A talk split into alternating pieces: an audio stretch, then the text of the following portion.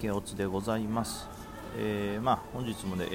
楽しい株エンターテインメントラジオの方はですね、日経ガリクソン、ガリクソンさんのねツイッターなどから、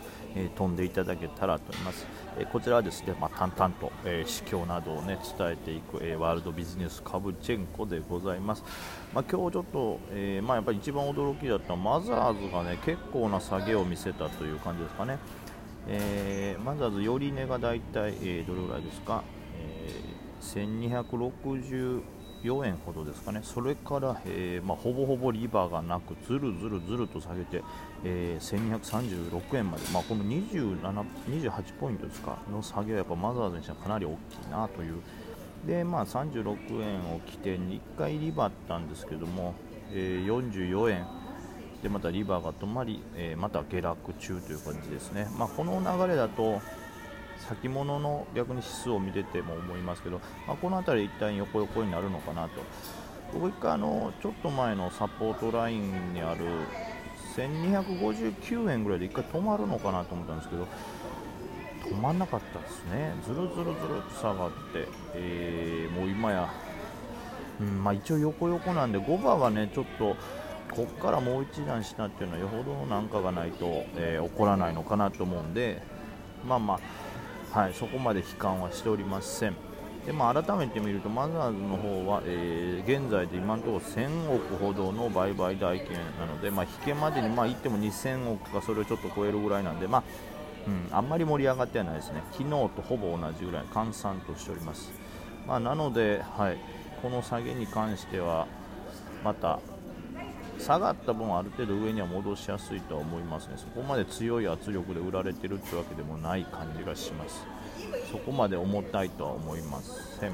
で、東証一部の方ですね。こちらは、今日今のところ1兆2000億ということで、これもちょっと出来高からすると売買代金少なめですね。昨日が3兆あったんでそれよりも、盛り下がっていると、2兆を、割ってくるとめちゃくちゃ閑散としてるなというイメージですけど、そこまでではないですけど、今日もちょっと商いは薄めということで、昨日夜間もね、ちょっとダウとかも見てましたけどもね、いまいちこう方向感がわからなさそうな動きしますよね。ギャップダウンで下げたかと思ったらそこからバーッと上げるみたいな、これなんかあれですよね、ちょっと出た何でしたっけ、雇用統計みたいな数値が悪かったんですかね。けどその後の追加経済対策でまた戻したというような感じですね。なんでやっぱりこう皆さん、当然数字がね悪いの出たら下がるのは当然ですけど、数字が悪いのが出ちゃったりするんで警戒感はやっぱり高めという感じですかね。なんとか保ってるって感じですけど、だからといってね空売り比率もね結構空売り残高も溜まってるんですよね。なのでそうそう簡単には落ちないかなと、やっぱり、昨日と変わらずの意識でございます。で、昨日に関してはこのダウの方はエネルギー関連がね上がってるっていうのもあるんで、日本もそういう流れはちょっとあるのかなと思います。大きなところではですね、小型株はまた別の動きをしていますけども。で、小型株ではねやっぱり今日注目あったのは、昨日また改めてニュース出た EV 関連、2030年までに、日本はガソリン車の販売をやめるよみたいなのが出て、これってもともとそれなりには言われてたことなんですし、周り他の世界の流れから見ても同じような流れっていうのがもうすでに見られてたんで、驚くほどの材料ではなかったんですけど、最近ねみんなどのテーマに行こうかって悩んでる中に改めて提示された EV の関連だったんで、今日はやっぱ EV 系は元気ですね。あとは、明日鬼滅の刃がまた最終回販売されるっていうので、ちょっと注目を集めてるのか鬼滅の刃関連の SK ジャパンも上がっております。いずれにしてもねその指数に関しては結構空売り溜まってきているのもありますし、今までと変わらず、じわじわ上げということなんでっていう予想なんで、そういった急騰したところは、ちょっとパッとは追えないですけど、下がったところはしっかり拾いたいですね。僕も前場 SK ジャパンは結構な枚数入って結構利益取れたんですけど、これも9時からねそこまで強く上がらず、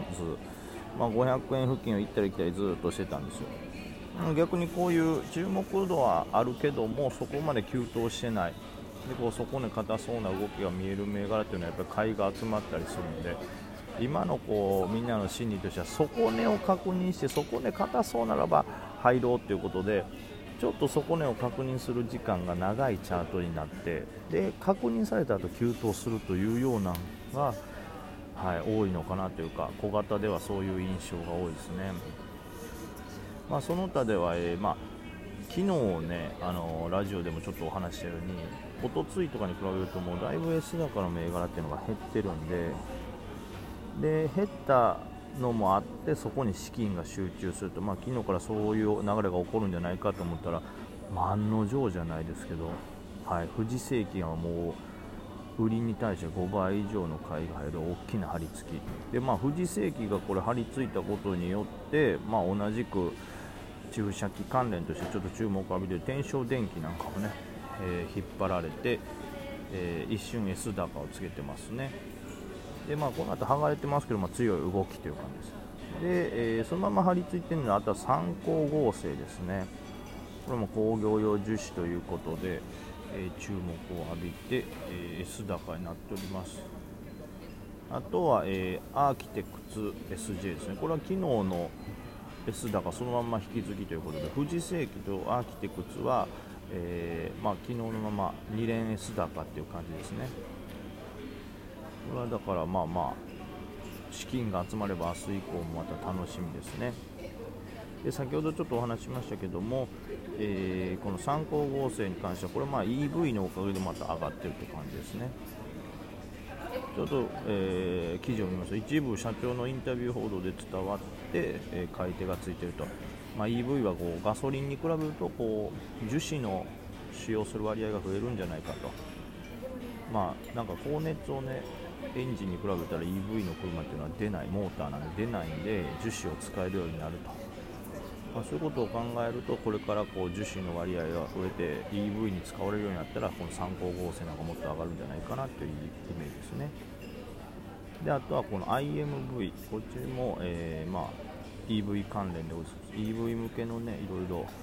試験をやられてたりするんで、やっぱり今日の盛り上がりというのは、昨日の S 高をそのまま引き継いだアーキテクツスタジオと、富士製機、そして、EV 関連である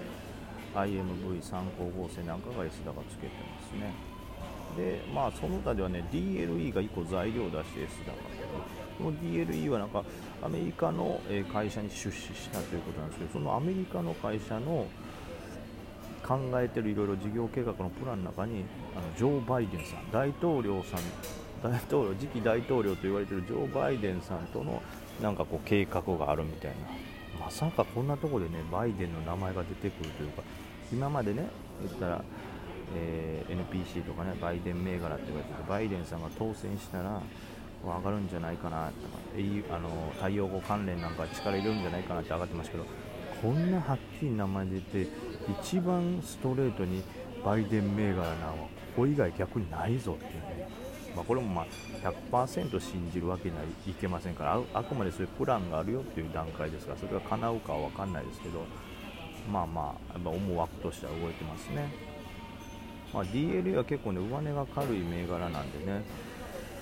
ちょっと盛り上がる可能性あるんで、明日以降もちょっと注目ですね。明日以降というか今日一応張り付いてますけど、そこまで大きいこう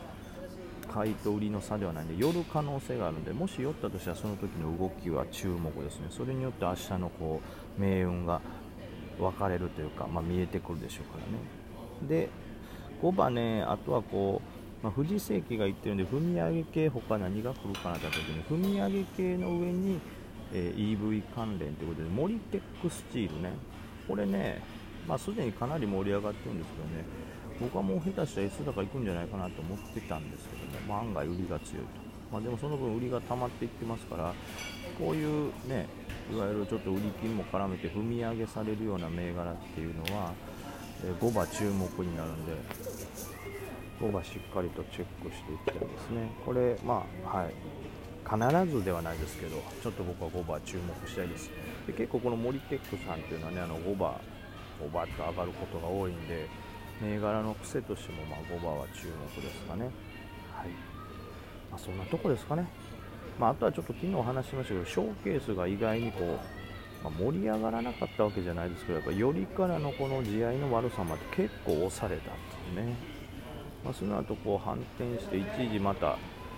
高値付近まで行きましたけど、高値付近まで行って一気にガツンとブレイクするっていう動きではなく、また押し戻されてるんで、思ったほどの盛り上がりはなかったですけど、まあ、それでも値幅で言ったらね100円以上出てるんで、僕はちょっとねうまく入れなかったですけど、予想と違う動きだったんで、まあ、入れた人は結構プラス取れたんじゃないかなと思います。まあ、というわけで、まあ、5番先ほど言ったようにちょっと踏み上げ系に注目しつつ、その他 EV 関連のこう出遅れ、そしてまあ SK ジャパンとか鬼滅関連の出遅れなんかも注目して、はい、チェックしていけたらと思います。それでは5番もご安全に。